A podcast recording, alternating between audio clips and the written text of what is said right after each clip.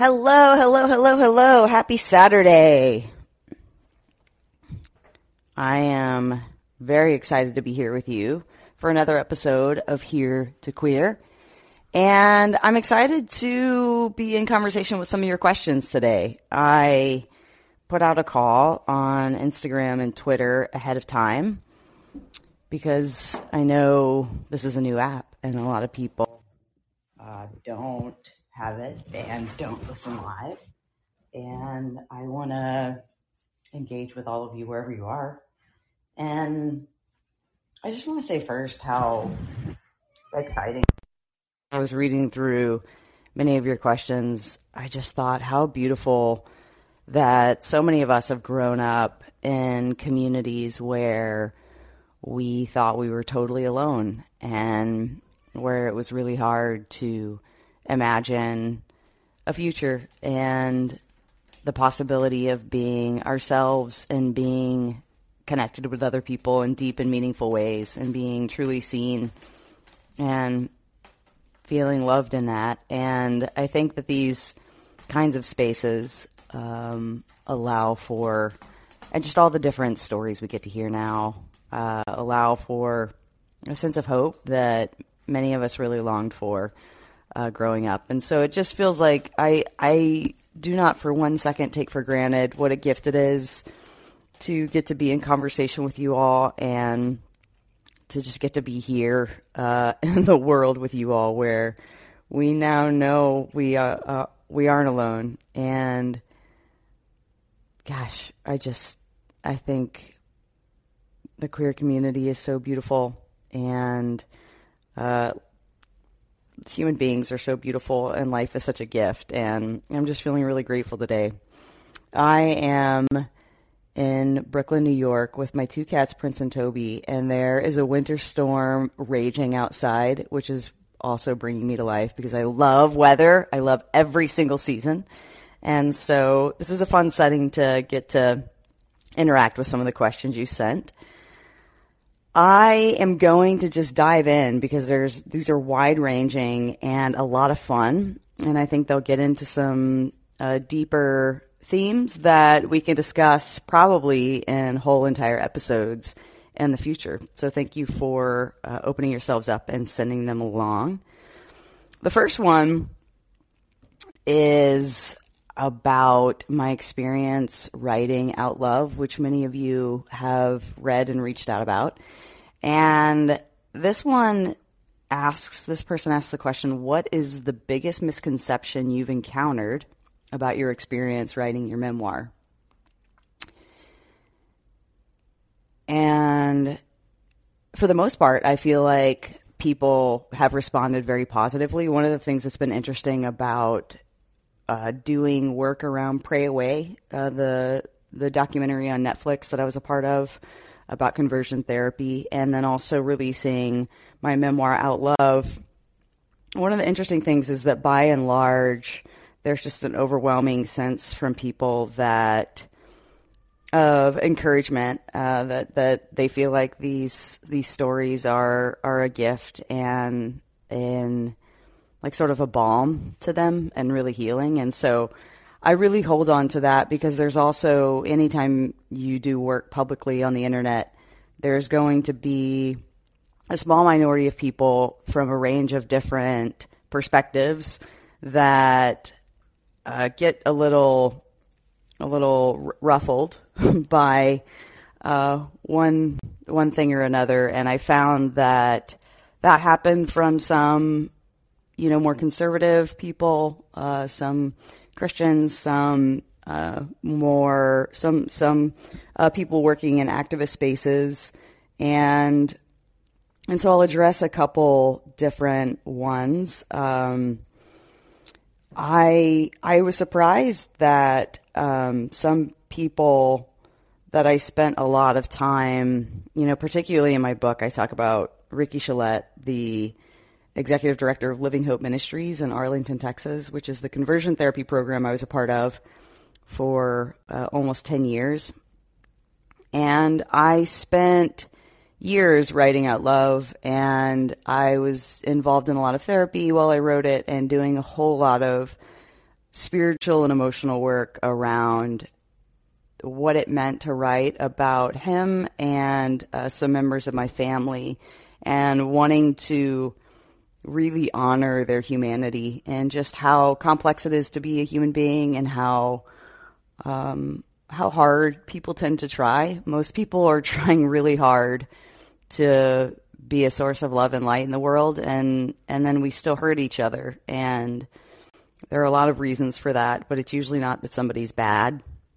And so I was I wanted to to really honor the complexity of of those individuals and their humanity and also speak honestly about the harm they cause to me and to countless other people, especially in, in Ricky's case, uh, at, at, least hundreds of people. I, I, just know so many who were deeply harmed by conversion therapy. And so um, I they were showing up in my dreams for years and I was just dealing with it so much consciously and subconsciously. And and then once it came out, uh, it was it was hard uh, it was expected and um, not entirely surprising, but also hard to hear from people from that community who just kind of slandered my character and, and said that I was attacking um, or being divisive or ungrateful.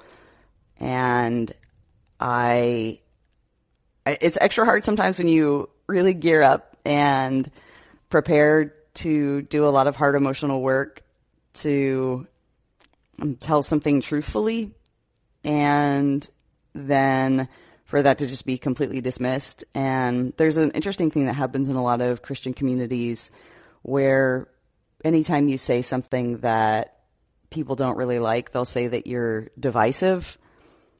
And I think what that just means is that there are certain narratives that they've been really comfortable with for a long time and that they're now uncomfortable because that narrative has been called into question and complicated by other people's stories. And so I, I wish that, that some of those people would really just sit with their own discomfort instead of making up stories about people, you know, like me or my friends in order to uh, sort of ease their own discomfort. And I know that's really hard, and I know uh, it's sometimes easier to just like remove the cognitive dissonance by deciding that somebody else is bad, and also um, that is going to affect the ways that we continue to show up in our day to day lives because there are currently people that are in their circles who are a lot like me.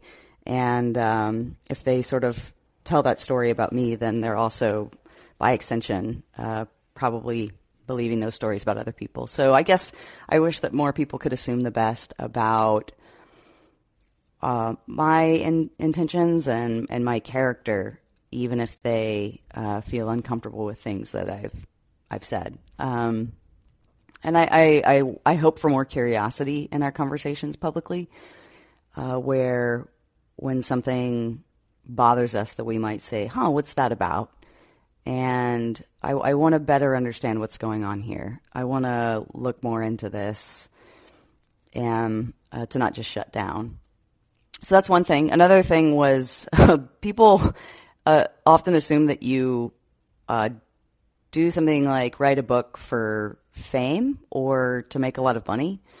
And so I would sometimes have people on like Instagram live saying like, "Are you going to donate all the money you make from your book to you know, such and such cause. And uh, I was like, okay, so I've I've so far only lost money on this book. Most uh, writers, especially queer writers, uh, a lot of BIPOC folks doing public work are not making money um, off of the work that they do. It's it's truly labors of love uh, to to to educate and to nourish and uplift and and create a sense of hope and possibility for other people. So I currently work in a restaurant to pay my bills and to uh, support my cats and their their little lifestyles. and so, um, so yeah, I'm doing this after a late shift last night where I got home at 12:30 or 1 and that is not necessarily the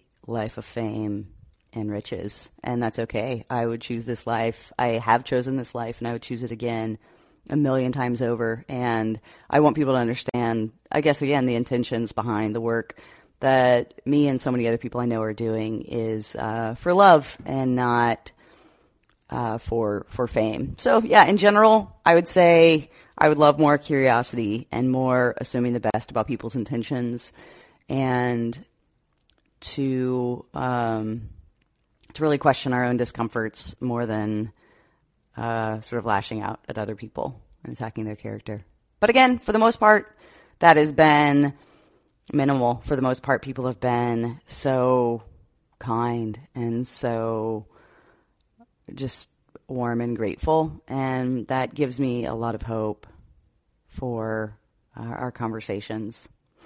Another question asks so one of you asked, What does hope look like for you after so much disillusionment? That's a really interesting question and beautiful.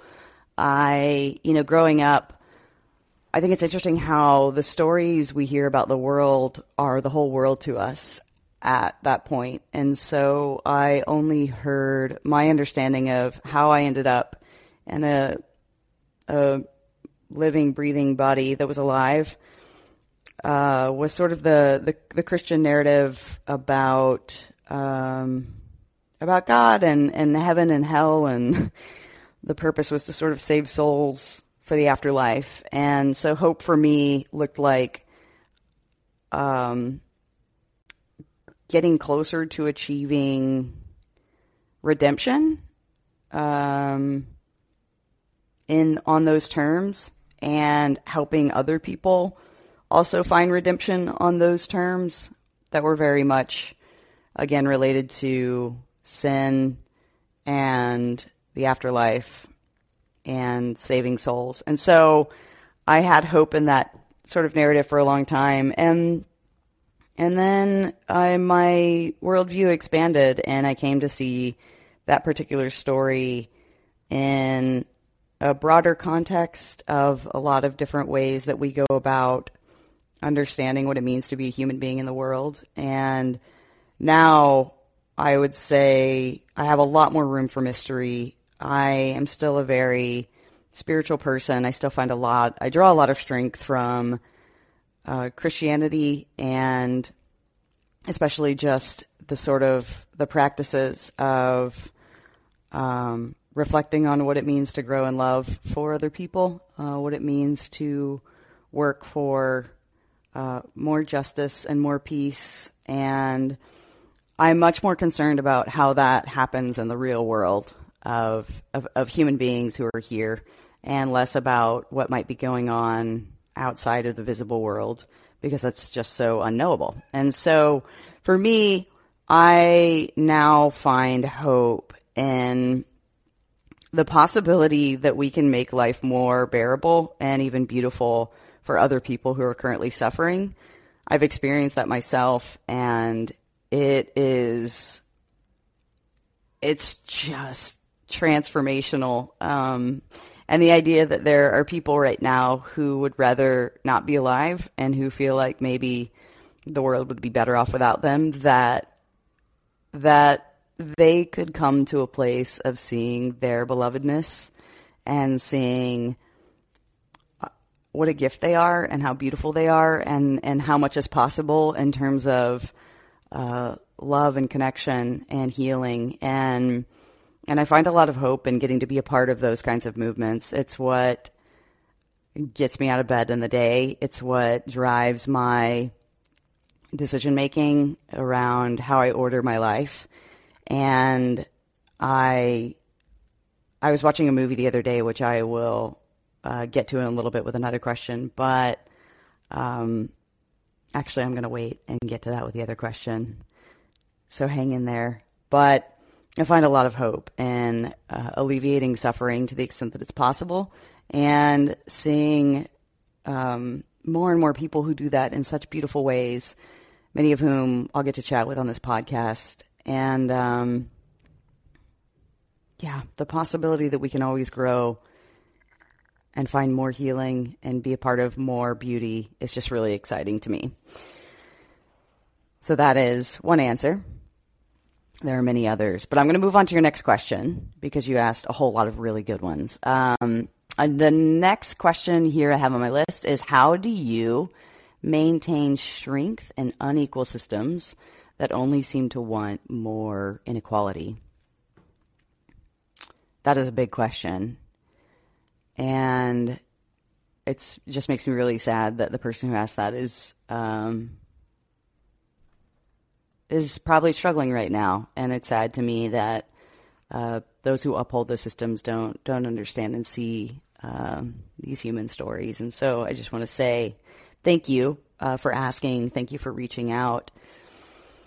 To me, so much of the strength that I have found, especially when I'm sort of like buried under the weight of those kinds of systems, is in finding a couple other people who are also struggling in that inequality, um, especially like the the same kind of like micro level of inequality because there's so much just in society, uh, but also the ways it plays out in our day to day lives in a specific community are are like that's what we feel so deeply in our bodies in a given day. So when I think about uh, at Living Hope when I felt that as a younger person in uh, at Exodus and conversion therapy, finding a couple other people who also seem to be maybe having a hard time and asking similar questions and just beginning to to say like, "Hey, are, is is this right? Are we? I think I think something's off here because I think you're awesome, and I think it's really messed up that you." are are reeling and and in so much self-loathing because you deserve better than that because you're actually really beautiful. And then being able to look at me and be like hey wait that's what i thought about you. And you begin to have those conversations where you're like me too me too me too. And i found that at wheaton college when i was uh, working at an evangelical institution that was largely white and very uh, focused on sort of like you know um, male dominance and um, definitely uh, heterosexual dominance, for lack of a better word. And I I just found a couple other professors. I I would kind of ask students like, "Hey, who are the who are the safe people in your life here? Like, who can you go to when you know you've got like a real struggle, a real challenge that you know are just going to be like, hey, shut the door. Like, you are beautiful. You're okay. You're going to get through this. And so when they kind of told me about who those safe people were, I also made it a point to connect with those people more. And they weren't queer. Um, they were, uh, they were one was a the first black woman to receive tenure at Wheaton College, and she were, was a political scientist, Larycia Hawkins.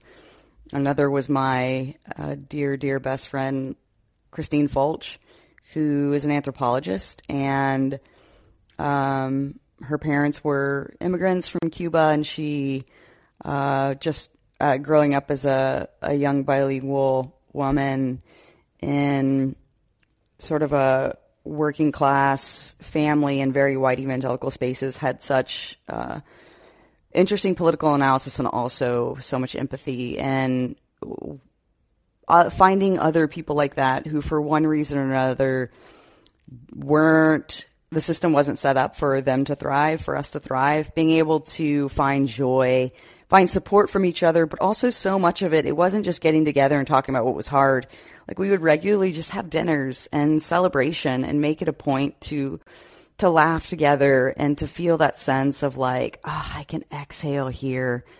I'm safe here. I don't have to carry around this tension in my body of of that feeling of being watched and being policed. I just get to to feel those moments of human joy and tenderness and and that finding those little tiny pockets will truly save your life in in the kinds of systems you're talking about. Um, and if you if you can't find other people who are around you who are uh, might seem safe for you, you know, beginning to to look online. There are so many amazing communities online now which can eventually translate to uh, actual human physical relationships as well. And um, and reading stories of people you resonate with, like all of that, really is sustains us and gives us a sense of of strength and and hope and a rootedness that uh, we can't have when we feel totally alone.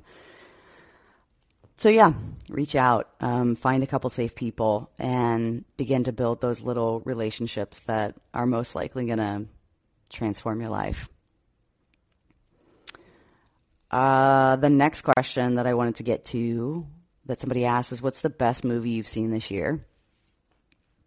I don't know what the best movie I've seen this year is, but I can tell you the most moving, powerful, just completely wrenching movie that I've seen in a long time. Uh, I watched recently a documentary called Attica, and it's about the Attica prison uprising, also known as the Attica Prison Massacre, uh, in 1971 and it, it, oh my gosh, it was it was just so. I I need every single one of you to go watch this documentary. Go find this wherever you get movies and watch this documentary. These men um, were able to get control of the and they they had a few hostages. They didn't have any guns, uh, but they had a few guards that they were holding as hostage to begin to to negotiate with uh, political leaders and uh, guards in the and, and, leaders in the prison for uh, just more humane treatment. They were they would regularly, routinely be beaten for absolutely no reason.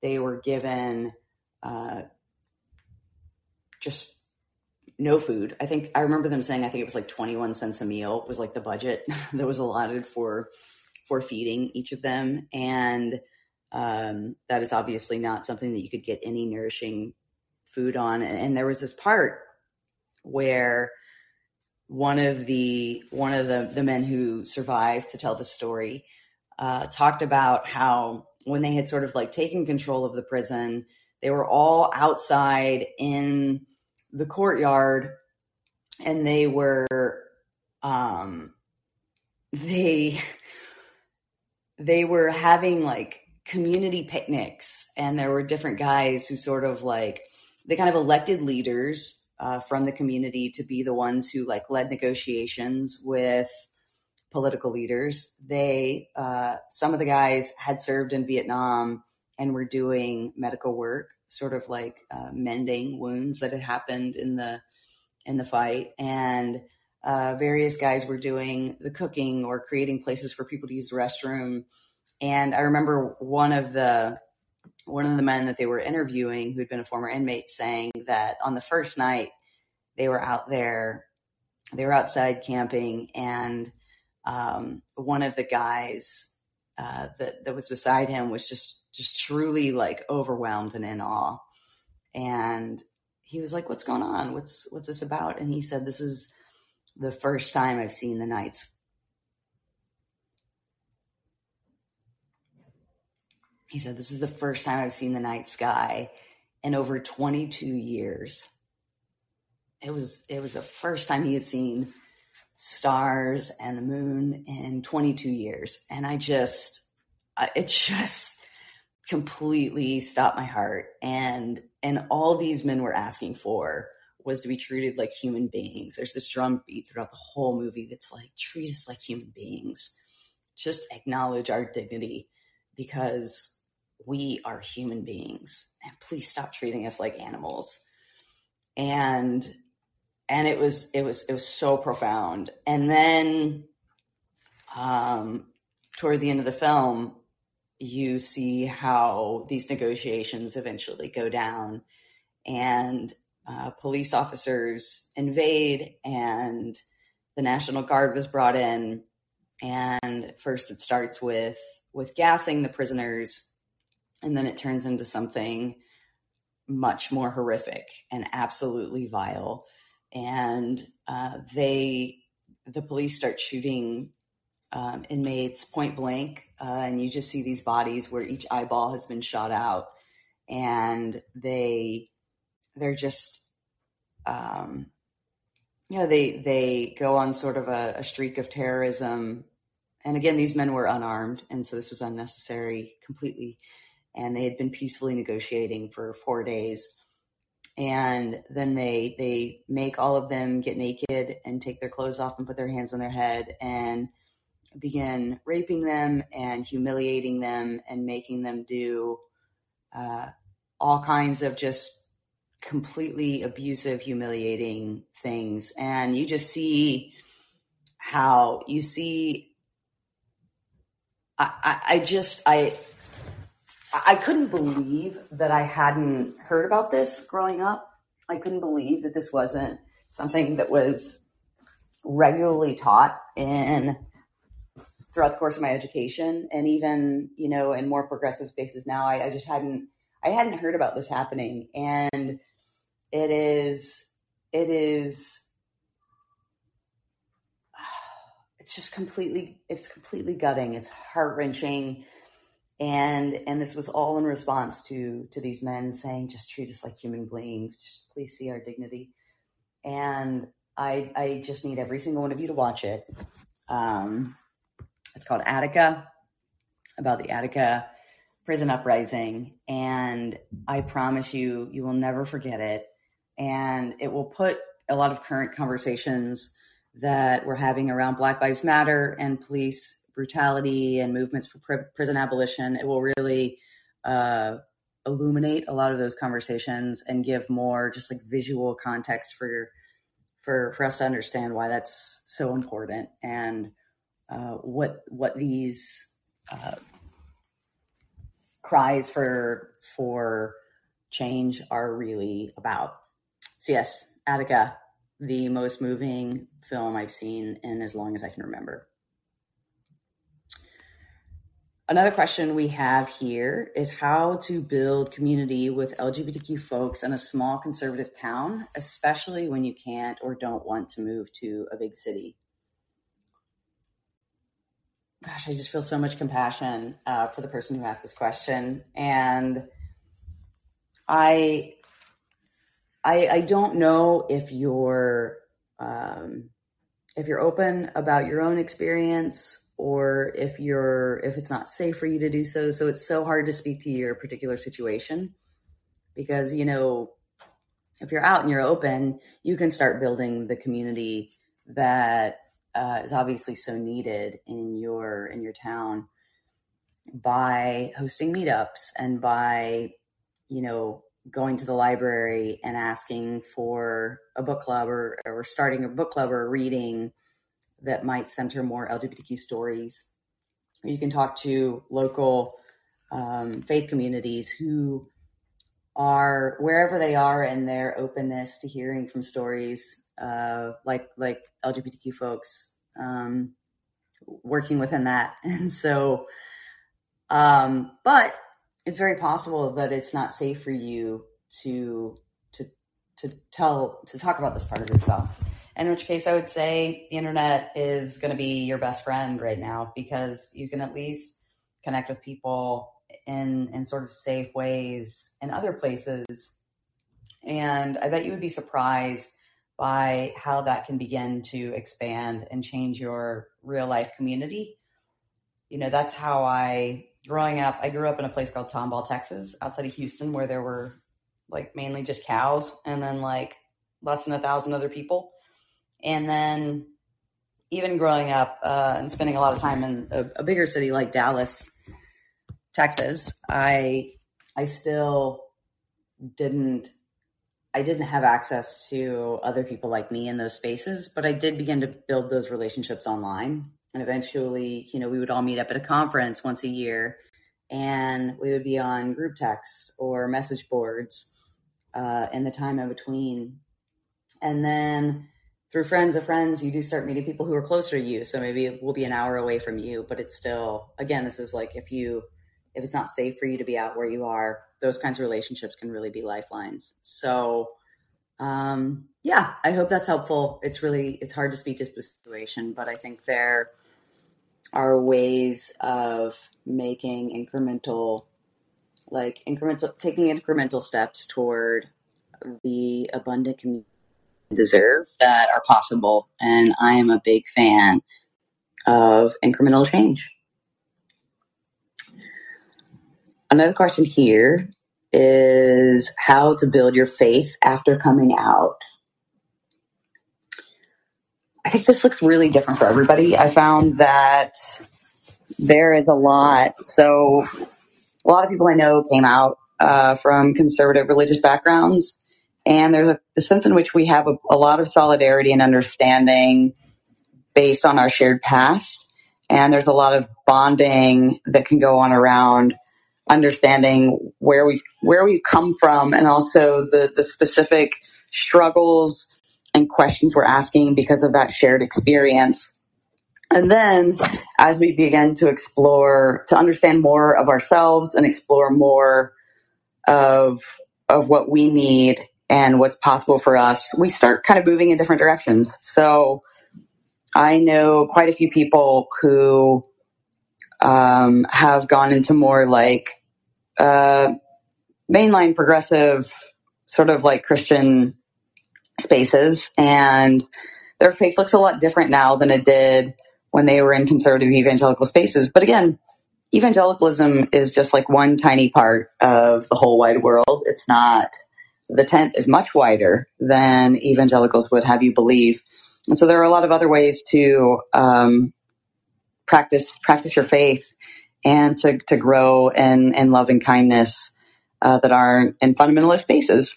And then some people find just more broad um, spiritual communities, whether that's uh, getting more into meditation and integrating some, you know, Christian spirituality with Buddhist thinking. And um, some people begin to find it in uh, various like recovery type groups and doing work around their trauma and and finding other places of healing. I think you know, there, again, there's not going to be one specific path, but I would say begin to listen to yourself and what what makes you healthier like what helps you to be a healthy than you were yesterday or last week. And lean into those things. For me there has been a lot of um, reading authors like barbara brown taylor who uh, is a former episcopal priest who uh, has written a book called an all famous left. Uh, her job as a priest because she she felt like God she she found God more outside of the church than inside of it, and um, she also has a beautiful book called Learning to Walk in the Dark. I would say definitely start with Barbara Brown Taylor if if you're early in wrestling with some of these questions because she's just so, so wise and and it's so such a balm uh, to to anxious souls like like many of us and um, and know that you're okay. Like, know that you, some of these things can feel so existential because it's like the worldview that hold our whole lives together, held our whole lives together begins to crumble. But I think you'll find that when that sort of house crumbles, you then get to look up and see the sky and you begin to look around and say, oh, wow, I hadn't seen the, the view out here. And there's there's all these just tall, gorgeous trees that have been growing for hundreds of years, or maybe there's a garden, or maybe there's a river or the ocean, and yeah, it was it was scary when the house came crumbling down. But but look at this view you have now that you had no idea was out there. And so when you feel overwhelmed by the anxiety of of that sort of of the crumbling, uh, know that you're you're about to to walk into something so much more expansive and your sense of possibility will blow wide open and and your capacity for joy will skyrocket and that there's a lot more uh, love and tenderness and beauty out there than you previously believed. There are several more questions so we might have to do this again but um, since i was just talking about barbara brown taylor i will end with this question that I love that is in a Barbara Brown Taylor book where she she asks, What's saving your life right now? And it can be something big, it can be something small. Um, but I love that question. And oh, hello, Toby. These little guys are always saving my life. But I think one thing, one thing that's saving my life is, you know, I, I've, I grew up feeling so scared. I, I didn't, I wasn't even remotely in touch with, with what I might need because I was exclusively concerned with what other people around me wanted and needed from me. And I was always just trying to interpret that and be that for them. And the work I've done in therapy over the years of beginning to get in touch with with who I am and with my own needs and and and what I what I need to be able to thrive has allowed me to turn down the volume on other people's uh, wishes for me or or sometimes demands and and turn up the volume on what helps what brings me to life.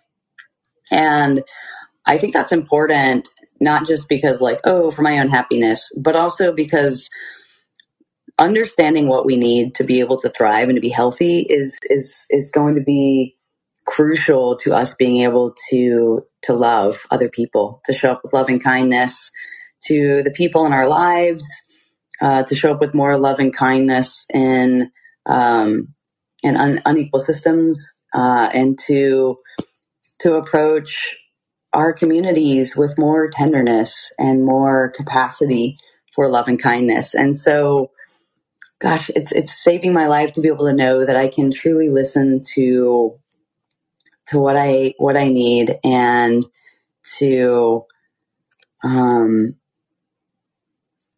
to meet those needs and that to know that I'm okay and to know that I'm I'm uh, I'm good. I'm good enough. And that I don't have to spend my whole life striving uh, to please other people, to uh, know that I'm okay, but I'm okay just because I have done the work to create that sort of uh, safe structure for myself. And I know that might sound like a lot of like psycho babble, you know, but in a given day, that means that I went from being hyper, hyper anxious all the time to having a real sense of peace and, and being able to be so much more present to my, my days and my body and to have more patience for other people because I can genuinely see them. Because when I look at them, I'm not just seeing my own anxieties and hearing my own narratives, I'm hearing them.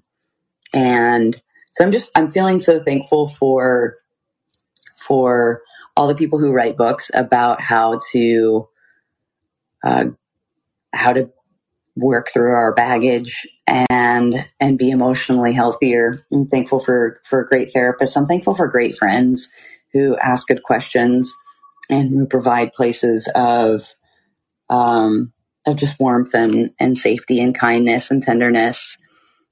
My friends have always been saving my life. I think I I talk about this a lot, but I love how the queer community especially just crushes chosen family. And I love how I have the of my life who are are just all in. Like the answers yes before they even all in for support, and they're all in for um, adventures and for for for long stories and lots of laughter. And that I just know they're in my corner. There's nothing like knowing you've got people in your corner who are just rooting for you and cheering for you and ready to give you big hugs on the other side of whatever hard you're going through. Um, and then getting outside has always saved my life. I just love, I love the world. I love every season. I love riding my bike. I love walking. I love smelling the fresh air. I love getting to go to the ocean here in New York. I love the snowstorm that's just like whirling outside my window. I feel like it is such a gift to be alive. I have no idea. It feels so enormous and like unfathomable that we are living, breathing human beings alive in this world right now And I am so thankful that I get to show up to it every single day. And I, I feel so much hope and so much possibility about all the connections that I might form in the years to come and all the different movements I get to be a part of and all the different ways that I might get to, to be a, a part of healing and justice in this world. And so um, I'm feeling really thankful for a, a, lot of hard work that I've done from a lot of grace that I've received from other people to make that possible. All right, there were quite a few questions I didn't get to, so we will definitely do this again. But I just want to thank each of you for uh, for for sharing and for um, being you and for speaking out. And I, I want you to know how much life I find from these communities we've been able to build online because I think, like I said, they uh, they give us the sense that we're not alone. They remind us that we're not alone, and then they also create possibilities for the kinds of relationships I've been talking about throughout this about uh, the ones that really save our lives. So thanks for being a part of that. I hope you have a wonderful Saturday, and I look forward to chatting with you all soon.